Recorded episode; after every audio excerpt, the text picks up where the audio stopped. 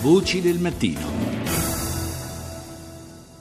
Le 6:40, buongiorno di nuovo da Paolo Salerno. In questi giorni si discute molto, si dibatte sulla emergenza che riguarda gli sbarchi di migranti sulle nostre coste. Questa rotta mediterranea che è oggetto anche di polemiche relative agli interventi, lo sapete, delle organizzazioni non governative che sono impegnate sul fronte dei salvataggi di migranti in mare. Nonostante l'attenzione sia concentrata soprattutto su questo settore particolare, su questa emergenza, c'è un'altra rotta, quella balcanica, che è ancora aperta, anche se se ne parla poco. I muri, come quello alzato dall'Ungheria, hanno parzialmente deviato il flusso dei migranti e il sentiero terrestre, diciamo così, che dalla Grecia o dalla Bulgaria conduce fino alle porte del resto dell'Unione Europea, resta ancora una delle piste battute. Rita Pedizzi ne ha parlato con Gabriele Baratto di eCrime, il gruppo di ricerca della Facoltà di Giurisprudenza dell'Università di Trento. Sentiamo.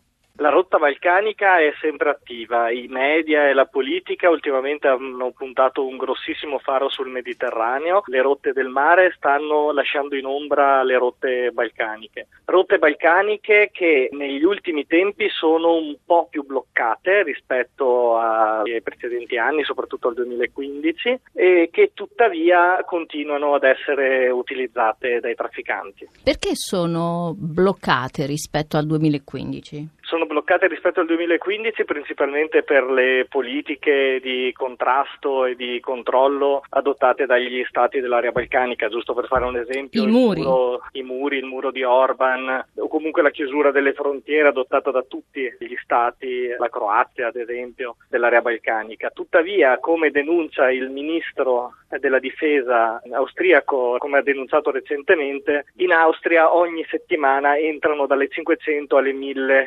persone attraverso la rotta balcanica. Questo significa che è tutt'altro che bloccata. Sicuramente i flussi sono inferiori, però non sono fermi come si potrebbe pensare. Quante persone transitano dalla rotta balcanica? Allora, diciamo che bisogna fare appunto una differenza tra il 2015 e quello che sta succedendo adesso. Nel 2015 molte persone, basti pensare che nel 2015-2016, basti pensare che secondo Frontex nell'anno 2015 sono transitate per la rotta balcanica circa 730.000 persone. Sono un po' diminuite nel 2016, adesso come dicevo la rotta sembra essere un po' più bloccata, però continua ad essere utilizzata. Un po' più bloccata significa che ci sono moltissimi migranti, e sto parlando di decine di migliaia di migranti che avevano iniziato la loro traversata, il loro tentativo di raggiungere l'Unione Europea attraverso la rotta balcanica, e che adesso sono bloccati nei vari stati di questa rotta, quali ad esempio la Serbia, l'Ungheria o appunto la Croazia. Quindi sono intrappolati in queste terre di nessuno? Sono intrappolati esattamente in queste terre di nessuno. Si parla ad esempio di 8.500 persone bloccate in Serbia, un dato abbastanza allarmante se si pensa che per esempio la Serbia ha solo 6.000 posti nei centri di accoglienza e di cui solo la metà erano attrezzate per gestire l'inverno, che è stato molto molto freddo in Serbia. Quindi una crisi umanitaria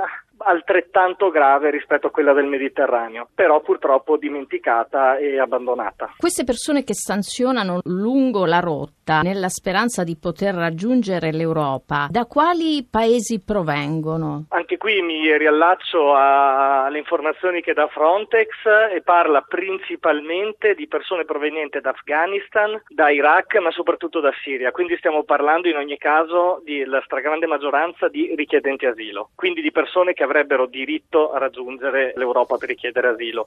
Le rotte coinvolgono più o meno tutti i paesi balcanici, quelle tradizionali passano da Grecia a Bulgaria per andare poi in Macedonia, Ungheria, Serbia e poi via verso l'Austria o verso l'Italia attraverso la Slovenia. Quello che mi sentirei di dire è che è necessaria una maggiore attenzione da parte della politica e degli Stati europei, soprattutto in questo momento sulla situazione delle decine di migliaia di migranti che si trovano intrappolate all'interno di questa rotta e che quindi non possono né procedere verso l'Europa per esercitare il loro diritto di asilo né ritornare indietro verso il loro paese di origine. Sono esattamente bloccati in situazioni umanitarie veramente disastrose. E il fatto che adesso ci concentriamo soltanto sul Mediterraneo non significa che quelle persone non esistano, non siano bloccate, ma si trovano lì completamente all'oscuro dell'attenzione della politica e di noi tutti.